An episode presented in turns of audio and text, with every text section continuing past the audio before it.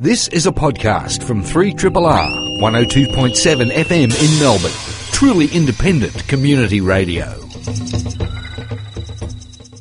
Good morning.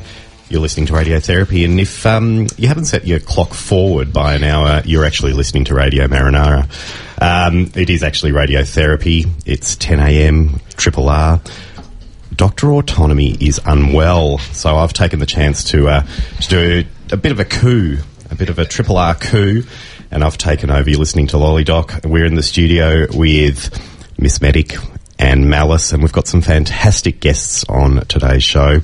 We've got a bit of a theme. Um, we're talking to Anthea Rhodes about uh, Australian Kids Health Poll and Jeff Robinson about uh, the Victorian Poisons and Information Centre. Uh, you are probably recovering from the grand final, no doubt, Miss Medic. Oh, can you tell? Yeah, I I'm can such tell. a footy head. You are. Yeah. You've got you've got mixed scarves on. You've got a beanie on. No, You're all a bit western got- suburbs. Yeah, I've got my bulldog out in the green room. I Can't help it. Although, do you know what? I'm just relieved that you weren't going to make us talk about fish and all things Radio Marinara. 'cause know. It freaked me out for a second. I know it's it's it's a bizarre thing. Losing an hour somewhere. It's a it's a weird thing. Daylight savings. I'm sure we can do a show about melatonin and uh, circadian rhythms and It's worse for the people that have small children. Uh, They are all freaking out right now about when to put their child down for a nap and how they're going to manage bedtime. I mean, it's just a minefield. Which is you a kind crazy of work thing. yourself up to this. no. I bet kids get up when they get up, don't they? My kids just get up at five, no matter whether it's daylight savings or not. Yeah. Well, some of them will then, you know, get up at four instead. So it's, uh, yeah, it, it can be a, a time that's very fraught for parents. So I'm thinking of you, all parents out there. That's nice. And our biggest kid in the room, Malice. How are you? How was your week? Oh, look, what can you say after a 60 odd year drought and uh, a grand final victory? I mean, as I was saying earlier, this restores faith in faith because, strictly speaking, logically, if you follow a team and decade after decade, there's no success, and not only no success, but getting into the preliminaries year after year after year and not success, what else you, keeps you going except faith? And then finally, the cycle comes around. I mean, this is an inspirational story for, for everyone. And I think then uh, Beveridge, the coach, the gesture of handing over his medal to the captain, I mean, you know, th- these are just moments that get ingrained in your mind as humanity at its best. So it's amazing that uh, a sporting event can have such ramifications for the community at large because there's no doubt that this week the football has completely changed conversation in the media. Um, not just about uh, football, but about health and about uh, relationships, uh, about people's journeys in you know with injury and things like that, and how they've they've managed those. So I, I find that fascinating. I think it's an interesting kind of time of year. Well, it's one of those moments, you know, where people talk about many things being religion, and in Australia, sports certainly has got the quality of religious uh, of fervour. And one of the experiences of religion and indeed sports is it takes you beyond your own self. And when you've got a team sport and a, a community based team sport, as football is, because it involves not just the players, not just the, the uh, officials and coaches, but the whole community that gives rise to the team. And then the followers, generation after generation. Uh, the, during the week, there were uh, stories of people. One particularly struck me who was born on the day of the last grand final that the Bulldogs were in. And she said now she's in her 60s that this is the first time she's celebrating her true birthday in, as a stars aligned, as it were. You know, her, her birthday and the, the grand final day coming together. I mean, who could, it's, it's fictional almost, were it not true. We've got a big show coming up over the next uh, few next hour, and you're listening to Radiotherapy. We'll be back with a bit of catch up and our first segment.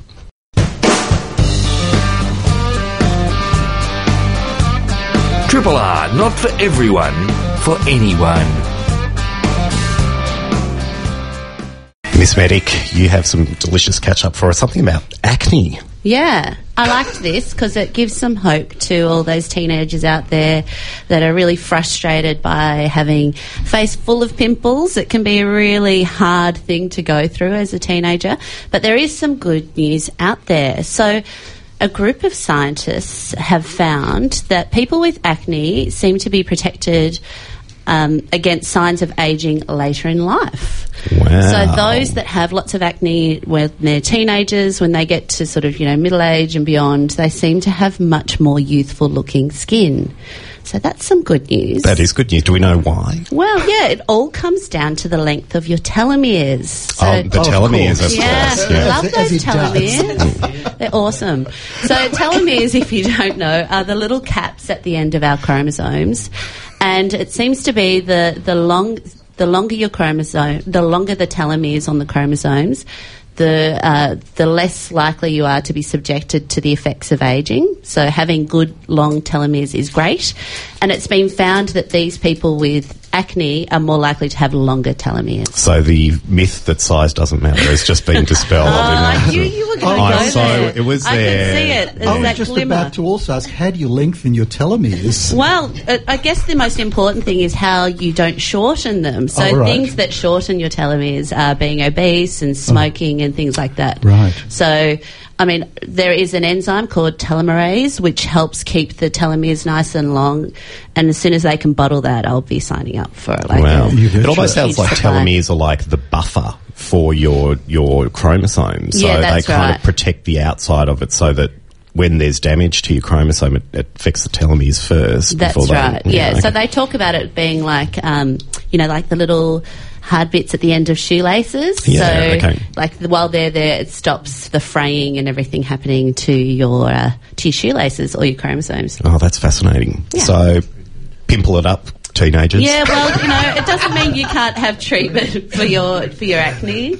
Um, that you know you, you can still do that, but yeah, it's something to just say. You know, there's a little silver lining. That's fantastic. Now, Malice, you speaking of, uh, I guess, looking after yourself, you've got uh, some interesting self care uh, news. Well, yes, with the, the telomeres in neuroscience, uh, eventually it had to happen that we have to revisit a quality of the relationships we have, both in social, intimate family life, as well as in professional life. What is the impact of the relationships that we have on our own trauma and stress? And so there's always been lip service to self care in therapy. It's one of those things that you find in the appendix of a book or the last chapter and the last paragraph. And by the way, self care for the therapist is very important to deliver the best sort of care for the patient. Now, it's an afterthought and a gesture of lip service. However, with neuroscience, uh, we actually have to put it at the introduction of our books and our introduction of our uh, therapy and our treatment. The basic reason is if we don't, we will have burnout. And burnout is a very costly, both uh, financially and emotionally, a very costly uh, side effect or indeed direct effect that all in the helping professions, this is physical medicine, mental health, general practice, the whole works, because we are in relationships with distressed people, people who are going through grief, losses, divorce, injuries, surgery, death, suicide, murder, accidents. I mean, the list goes on and on. Wow. Who Yep. wants our job? Who do they come to? Who do they come to? They come to the so called helping profession for care. Now, what happens to the helping profession? Who cares for them? And this is no longer just a light-hearted question. It's actually at the essence of trying to recognize and then prevent burnout. Now, in the past, the sort of homespun wisdom was macro care. That is, that you balance life and work and that you go on plenty of holidays, you live a, a full life, you have a life outside of your work, which is all very interesting and a bit useless for the moment that you're in the consulting room or in the emergency clinic. I've always found that the the concept of life work balance a bizarre concept Yeah. because it's it, it implies that somehow work is not part of life. That's right. Which is It's- just a bizarre thing, don't you think? Well, especially as a, a, an affirmed workaholic, I don't even know what it means. Yeah. To have balance, I mean, it's like balanced drinking. What's that saying that do it. Do a job that you love, and you'll never work a day in your life. That's right. Right, yeah. Except you'll burn out in your 30s or 40s. You'll get pimples. Your telomeres will drop off. Yeah. and so the question is where where to now with neuroscience and where to now is called micro self-care so rather than work-life balance the grand big picture you can actually now do things within the consulting room in 5 to 10 seconds provided you recognize you're on the edge of micro burnout that is in the session the signs are when you start to drift off and you daydream, or you start losing your orientation and that sharpness of mind, or at the serious end, you say things to yourself when you say counseling like, come on, get a hold of yourself, get on with life, can't you pull yourself together? You know they're signals that you are in distress beyond your therapeutic limits. So what do you do once you recognise that? Hopefully you don't enact that and say those words to your patient. That would be more than unethical. It's totally destructive. But if you don't attend to yourself, it's destructive to you. So what can you do? So first point is, can we just get rid of the myths? Paying self-care attention is not selfish. It is not wussy and weak, and it is not a sign that you are a hopeless therapist or, or medic. It is actually that you're sensitive to what's going on. And if you're sensitive to yourself, it will flow on to being sensitive to your client patient. If you're ruthless with yourself, that will flow on. So if for no other reason you want to deliver the best sort of care for your clients and patients, then do the self-care for their sake. So this is the self-care for you as a professional. If you're a little bit more uh, tolerant and compassionate towards yourself, you can do it because of your own well-being is at stake. And you have to be there for decade after decade for your therapist. You don't want to drop dead at 40. So what do you do? Now, this is really going to sound so simple, but it is the manual override of stress. And we know it from mindfulness and yoga and exercise. Pay attention to your breath. Now, the breath is obviously an automatic response of breathing. The manual override is when you find yourself drifting off, you say, This is the sign that my system is out of whack. What do you do when you deeply breathe? You actually turn on your parasympathetic nervous system. Now, that's a big word. What it means is that you're in stress, it's your in adrenaline sympathetic overdrive. So, what do you do? You put the brakes on. What are the brakes? It's the parasympathetic. For those who are physiologically inclined, the reason is very simple. When you go into stress shallow breathing, your carbon dioxide accumulates in your lung, you get acidic uh, blood chemistry.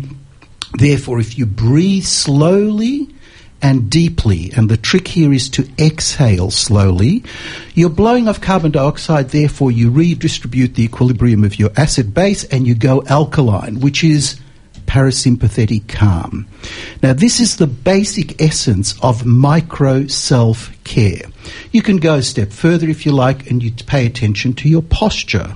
Your posture also alters this by stress because you get into fight flight postures, you hunch your back, you, you clench your fist, your jaws, and that really uses up an incredible amount of adrenaline.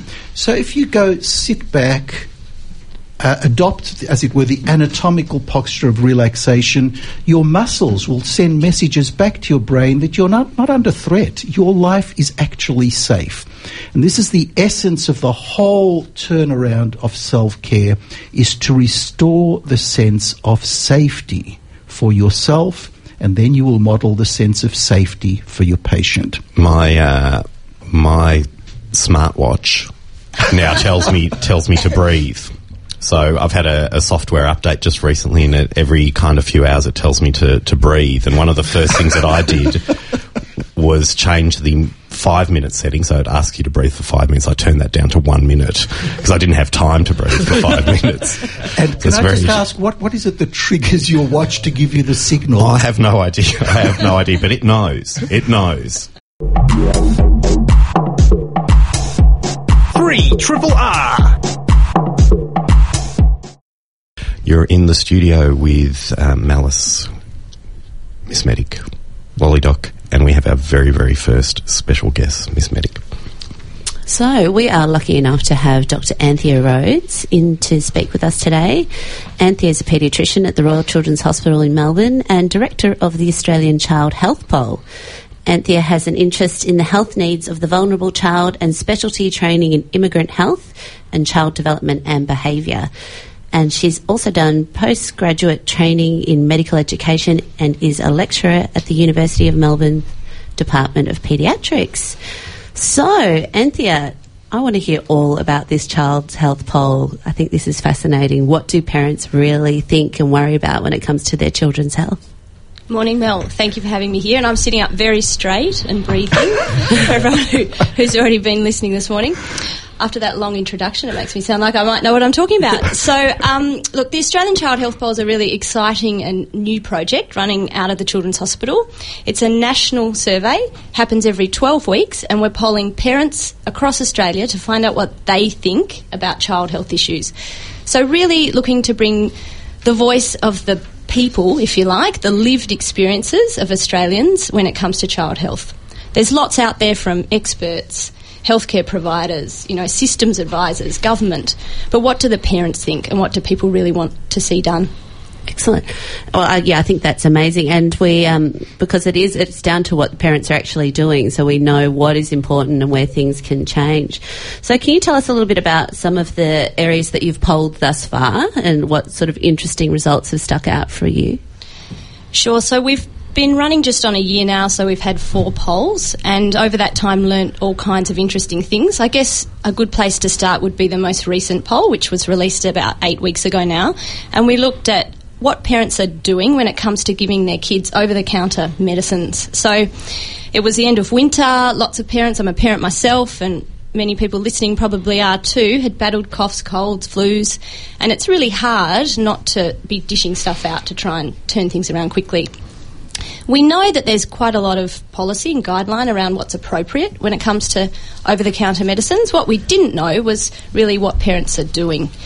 And we were really surprised to learn that a third of Australian parents had given their young children, so children under six, over the counter cough and cold medicine in the last 12 months, even though it's very clearly against TGA guidelines because it can be quite unsafe.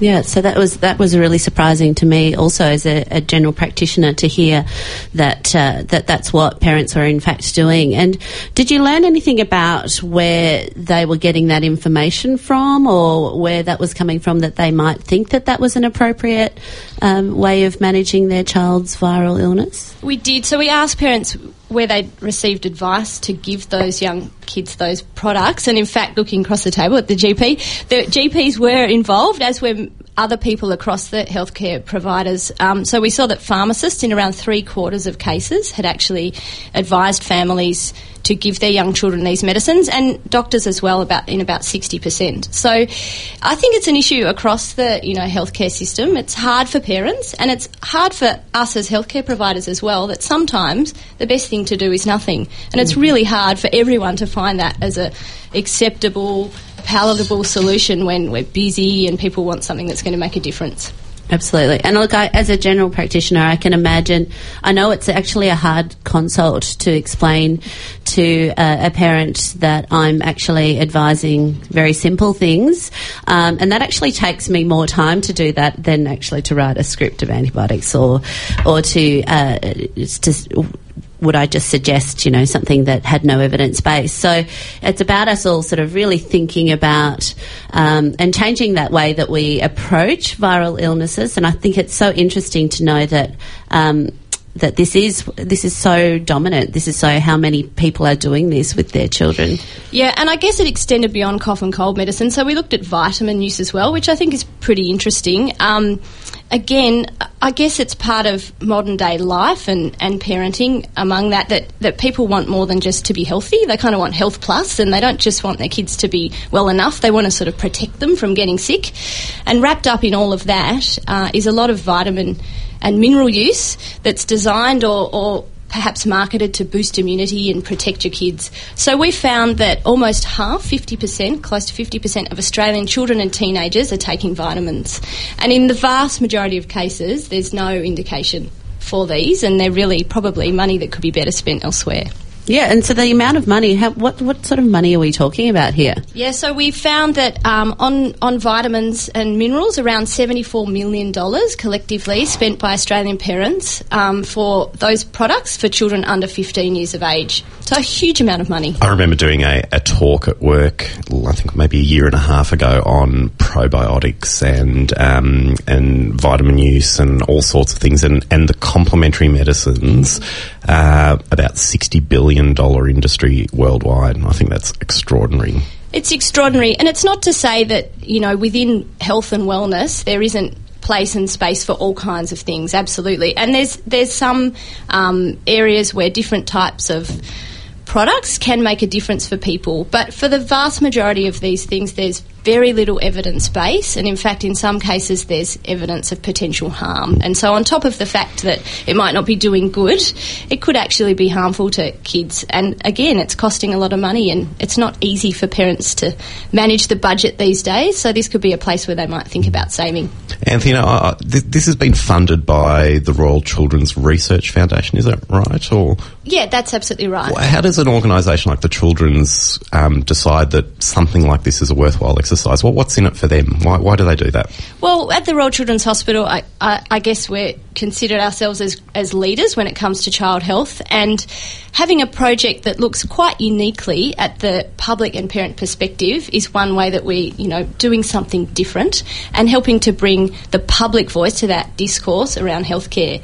So we've got results that we've presented to government, and we're, you know, looking to drive change in areas where we can bring a perspective of the parent to I the think discussion. it's fan- very clever. It's really, really clever. It's a really nice way of, I guess, uh, driving the health conversation um, as a healthcare professional. We don't do that very often. It's amazing. Malice? Given that there's no rational basis for what you're actually fi- the findings of uh, parents giving children their under six year olds even against advice.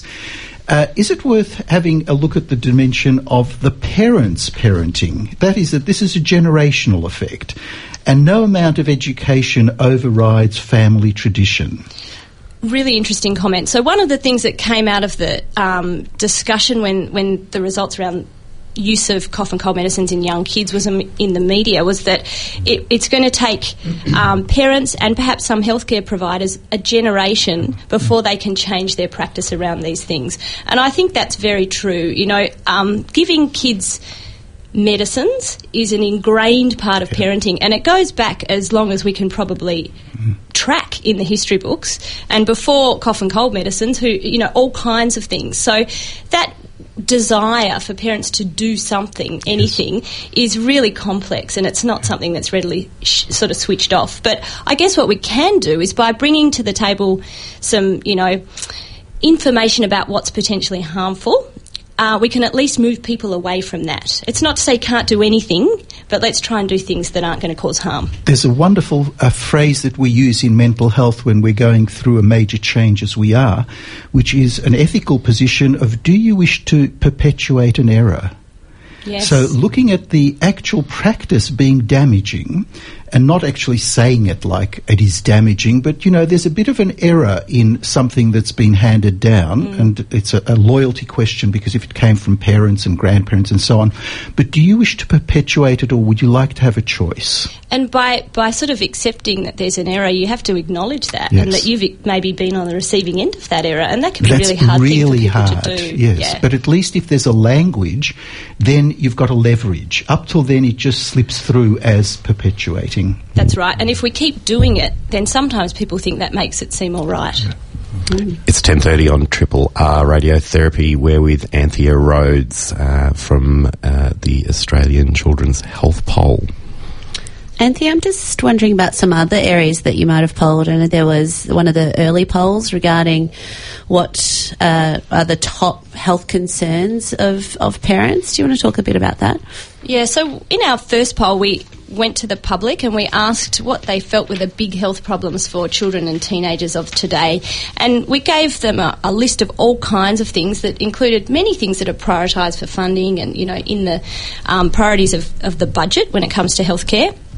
But what the public felt were the big problems didn't necessarily align directly with those. And what we were really struck to find that was among the top five health concerns, where um, four of them were related to effectively um, lifestyle issues, so sedentary behaviour, obesity, excessive screen time. Um, poor or unhealthy diet. So they were four of the top five problems. Also, big in the top 10 were mental health issues, bullying, suicide. Um, so, again, big problems seen by the public are those that relate to lifestyle.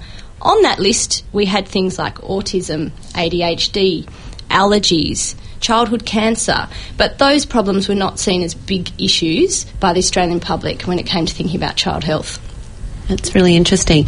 So, uh, in terms of what you would potentially be able to do with that information? I think what's really important um, from that information is when we pull back then and we say, okay, so 60% of Australian the Australian public told us they think excessive screen time is the biggest health problem for young people today where's the system to deal with this health problem? You know, where do parents go? Where do young people go? Is it a problem for GPs to deal with? Is it a problem for, you know, mental health practitioners to deal with? Is it for paediatricians? Should it be dealt with through schools? And yet it's a big problem that's growing rapidly and it's not something that the system's well placed to deal with at the moment. So that's one of the advantages I can see with these polls is it preempts um, or at least helps um, educate and articulate where health spending might potentially be? Or absolutely, that's one of the main objectives that we'd like to see come out of this work.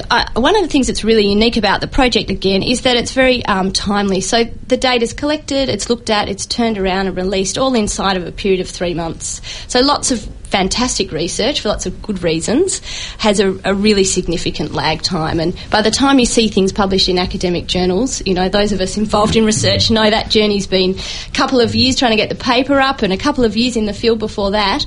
And when it comes to things like child health, where children are develop, developing and progressing quickly, and lifestyle issues like screen time, data you collected four years ago is, com- you know, very quickly obsolete when mm-hmm. it comes to to issues and how it impacts kids. So this project's bringing very current stuff to the table and um, a, a, way to start a discussion about it. Mm-hmm. There was also a poll about uh, sources of information that parents rely on in order to um, make decisions and be informed about child's health.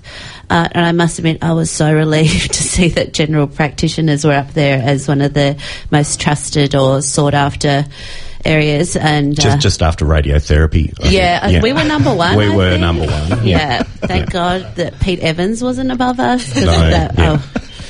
Who? Um, yeah.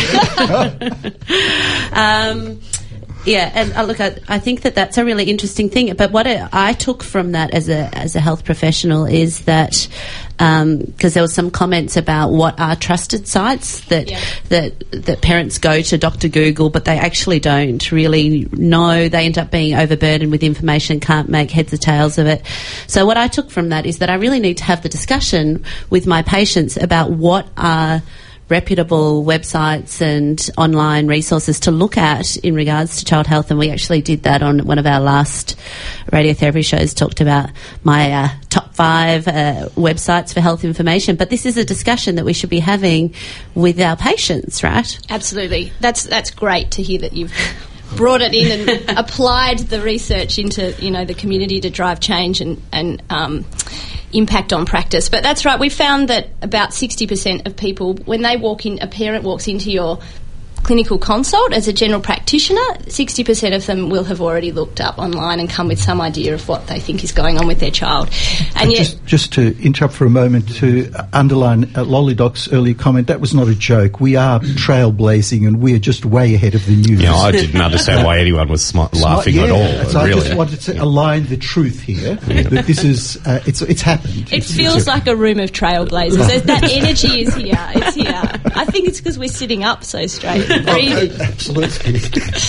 but um, absolutely, people come into your clinic room. They've already been online. They've they've got some idea of what they think's going on. Only six percent of those same people told us they trusted that information. So there's a gap there. You know, mm. they're unsure. Um, and then we also found that only about a quarter actually having a discussion in that consult about the information, even though the majority of them said they would like to talk about it.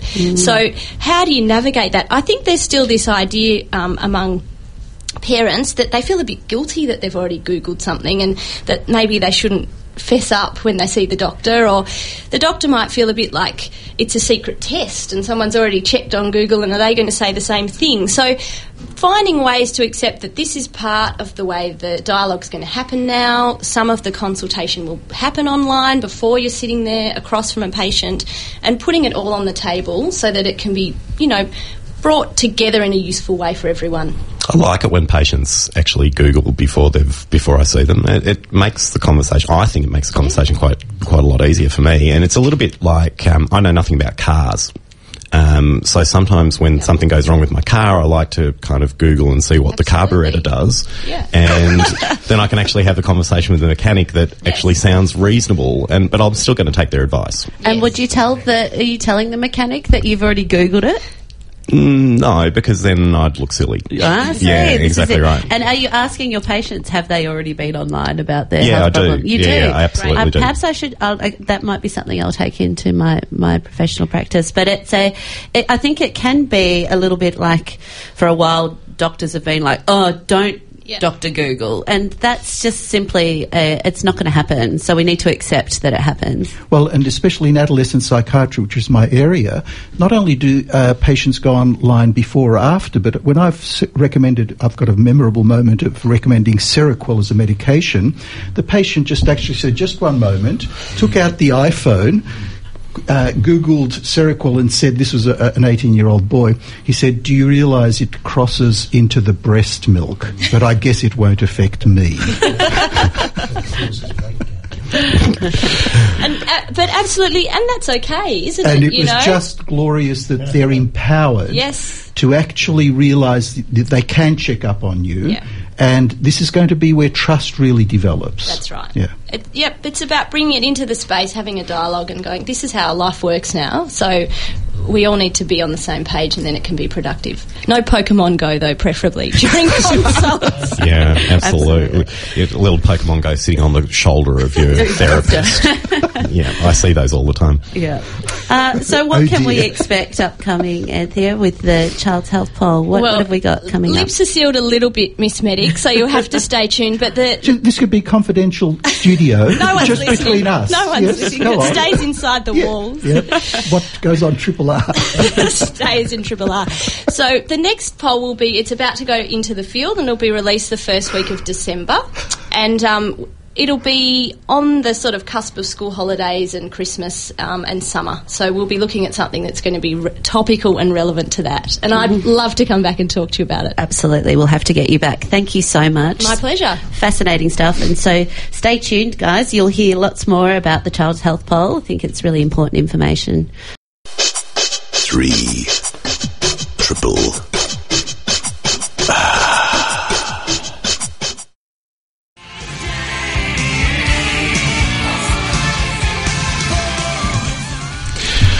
I wonder when the last time Alice Cooper was played on Triple R. That's uh, Poison by Alice Cooper. I think that was from like 19, late 1980s. Which Was, is a was there a decade back then? there was a decade back then before before the intranets. Oh, right. Right. Okay. Yeah. Right. Okay. Um, our next guest certainly does not have poison on his venomous lips. Um, he's amazing. Jeff Robinson is the manager of the Victorian Poisons Information Centre, uh, which is located in the emergency department of the Austin Hospital. And I like to think of Jeff as the pharmacist's pharmacist. He's an extremely experienced guy who's been in many tertiary institutions. He was director of pharmacy at Fairfield Infectious Diseases back in 1988, Jeff, until 1996, and then uh, came to VPIC, which is the Victorian Poisons Information Centre, uh, in 2002. Welcome, Jeff. Thank you, Lollydoc. Um, what, are the, what Glad is- to be here. Yeah, I'm glad you're here. Uh, what does VPIC do?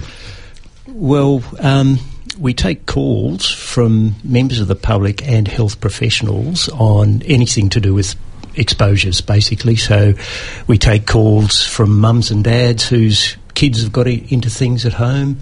We take calls from uh, people who've uh, uh, made mistakes with their medicines. Or nursing homes that give the wrong medicines to the wrong patient. Uh, we get workplace exposures, uh, for example, farmers accidentally jabbing themselves with uh, sheep vaccines or whatever, plumbers um, spraying adhesives in their eye.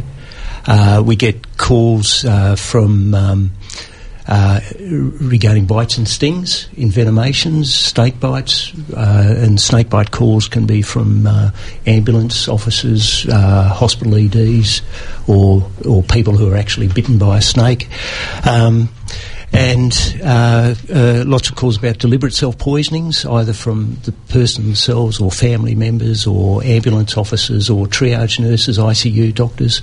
So we get about 40,000 calls a year. Wow. And um, as you said, we're based at the um, emergency department at the Austin Hospital. Uh, we're one of four poison centres around the country. Uh, there's a poison centre in Perth, uh, one in Sydney, one in Brisbane, and ourselves here at, in Melbourne. Which is the best poison centre, of, Of course. yeah. Um, so that's that's over hundred calls a day. Yeah. With a an extremely wide knowledge base required. Um, so I understand that the people who answer the calls are called spies. Yes, that right? that's correct. We're specialists in poisons information. Uh, we're the team I've got. Are, we're all experienced pharmacists, and we have. Uh, um, uh, access to a lot of different databases, either databases that tell us what's in particular products or databases that can help us if we don't know off our head, databases that can help us in the um, clinical management of, of poison patients. And what are the common phone calls you get? Sorry? What are the f- common phone calls you get? Oh, What- what- look, uh, uh, as you'd expect uh, in the home situation, kids, once they get once they become mobile, they get into everything. So between the ages of one and three, we get a lot of calls from parents and grandparents with kids getting into uh, sink detergent or nappy change cream, or they get into grandma's handbag and take some of her medicines.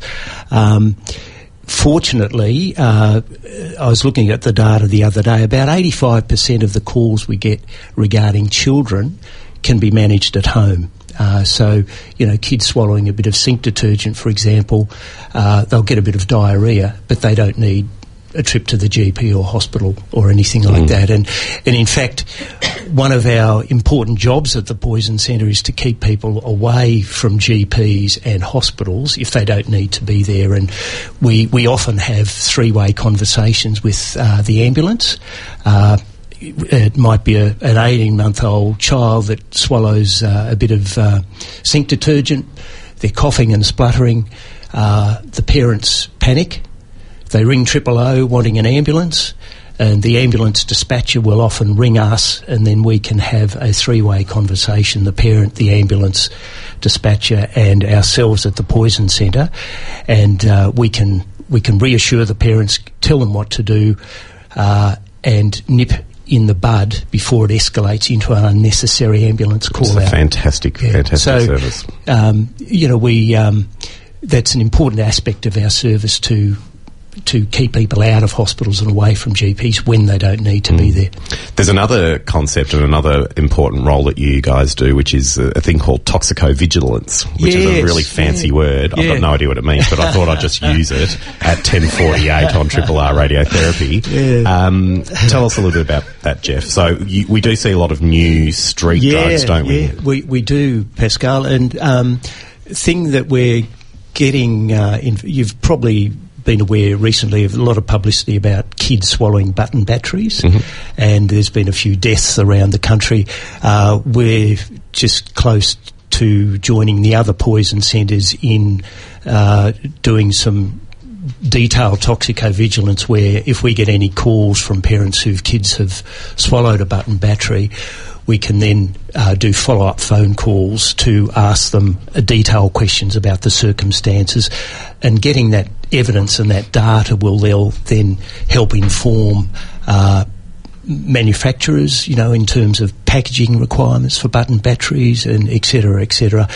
And that's a recent example. Another good example I, I like to give is a couple of years ago when synthetic cannabinoids first became available. Uh, we uh, picked up at the poison centre. We had a run of calls from, I think it was down Monash or Dandenong way, where we had a, a, number of patients who'd been using synthetic cannabinoids and developed a, a, really bizarre constellation of symptoms. They're all very unwell, required ICU admission uh, for a couple of days, and the spectrum of toxicity we were seeing they didn't match normal cannabis, THC. So we were able to get more information and, and realise that there was a uh, these people were starting to use these synthetic cannabinoids, which we hadn't really come across before. And we were able to then alert the health department, who put out an advisory to GPs and hospital EDs, uh, alerting them to the fact that these synthetic cannabinoids were starting to become available and, and uh, um, alerting to, to the toxidrome that they might see in these patients. Mm. So that's the what we mean by toxicovigilance, where we're watching uh, and trying to uh, identify new trends and then using that information to feed onto the it's a little people. it's a little bit uh, analogous to like the CDC looking at infectious diseases exactly. and trends in infectious diseases almost yeah yeah it's yeah, really important similar. work yeah. um, one of the things that really stayed with me probably about 15 years ago, I went to a conference and there was a mother of a child who had swallowed a detergent and the child had lost most of their esophagus. And that led to a change in the packaging of um, the the detergent, so the safety dishwasher, caps, dish- yeah, yes, dishwasher, yeah, so, exactly, so yes. children's safety caps, and and I thought that was a very interesting component of the work that you do as well. Yeah, yeah, exactly. That's uh, uh, our experience can be used to inform uh, regulators and uh, manufacturers about better packaging uh, and and restrictions on chemicals and pharmaceuticals, and uh, um, depending on on the risk. And I guess, in a nutshell, that's a lot of our work is the risk assessment. So if we get a call from somebody, it's our, our primary focus is on the risk assessment. Uh, what's happened? What have they had? How much? Have they got any symptoms? Can it be managed at home? Do they need to go to their GP? Do they need to go to hospital? Do they need to call an ambulance? Uh, or uh, and and that's the nub of our work. It's terrific work. There's a lot of, um, I think, overlap, uh, Anthea, with, with your work Yeah. as well, just sort of preempting Well, what the trends are. I in, could relate to Anthea's uh, when Anthea was talking about all the uh, the number of uh, vitamins and so on that uh, parents are giving their kids. I could relate very much to that because we get a lot of calls at the poison centre about kids getting into their Kid Smart Yes. Well, I and their coenzyme Q10. they're all sort of, you know, fizzies, buzzies, chewies. Many of them sugar coated, and so they're they're really um, some of these products are very much designed to be appealing to children, and sometimes they don't want one, two, or ten; they want the whole bottle. So Exactly, yeah, what the implications of that are is a whole whole other question. I get it's the. I think it's the power of marketing. absolutely. you know, which is, I'm not sure how you overcome that, but uh, a lot of these things are just unnecessary. Yes. And uh, very interesting hearing you talk about, um, you know, the importance of looking at patterns for informing public health measures around safety when it comes to accidental ingestion of things in kids because at least anecdotally and I'm sure there's some evidence out there as well in the vast majority of cases you know parents want to be vigilant. And in fact they're very aware a lot of the time of what they should be doing when it comes to home safety. But the the reality of that being consistent and happening all the time is really challenging, and particularly when when kids are not just with their parents, they're with their grandparents, mm. they're with other people looking after them. It can be really hard for that you know safety to be consistently carried out. So then we need other levels of things like lids and you know bottles, and it has to go to the next level to really make a difference. yeah, yeah, exactly. I, I, I think it's fair to say the in terms of paediatric safety from poisoning, uh, we live in a lot safer community these days compared to say 20 or 30 years ago because these days we've got uh, child resistant packaging on a lot of medicines uh, there's we have better labelling on products Yes. uh, we have uh, more restrictions on really dangerous chemicals for example strychnine you know you can't go to Bunnings and buy strychnine whereas 40 or 50 years ago, you probably could. Uh, so It makes it very hard to kill off your spouse these days. well, that's a whole new ball game. Mm. But uh, you know, and if you look at the, the data, the the actual deaths from paediatric poisoning over time have have declined. Uh, it would be remiss of me, Jeff, not to ask you what the strangest phone calls you get are. Because there's plenty. I've heard. I've heard. I've heard you Doctor talk. Lolly Lollydoc, where do I start? Look, a good one is um, uh, we, we we we had a call one day from somebody um, wanting to know about their Panadol ostrich. right. and of course, which is they a- meant Panadol Osteo, Right. which is a stu- sustained release form of paracetamol. They call it Panadol Ostrich. We've had calls from people wanting to know um, whether it was safe to use Dettol hand sanitizer to clean their sex toy. and is it? Oh, we had to pass on that. Yeah. Right. Okay. There's no database for that. no is there? database No. for that. Uh, we've had um, calls from people wanting to know if it was, you know, how cigarettes have a, a use by date or a best by date. Do they? Yeah, I actually didn't I, know I- that. I no. believe they do. I'm not a smoker, but uh, we've had calls from people wanting to know if it's still safe to use smoke their The cigarettes cigarette. after their use by date. Yeah, that's So, you know, that's a worry. Um, yeah, we, uh, we we had a call recently from a, a lady who'd um, given her spouse a, an all-over body massage with baby oil, and she then proceeded to lick the baby oil off his body, and she wanted to know whether she's going to get poisoned by the baby oil. And hello, if you're listening. So, lot, lots of interesting calls. Wow. She was worried about the overdosing on baby oil. Yeah. yeah fair, not sure fair, whether- fair enough. Too. Yeah, well, I'm not sure whether it was the fellow's birthday or not, or Christmas, but uh, But he, but he thought it was Christmas. Yeah, coming. I'm sure he Um, certainly I, had a smile on his face. I'd like to thank you, Jeff, um, and Anthea for coming into the studio today. Um, very, very interesting topics. Um, so, Jeff, if people want um, some advice for the Victorian Poisons Information Centre, they call one three one one two six. Is that right? Yeah, that's right, Lollydoc. It's a uh, 24 hour a day, seven day a week service. And we've also got a website that's got interesting information about how, largely about how to prevent poisoning. So it's good for parents. Uh, it's www.austin.org.au forward slash poisons.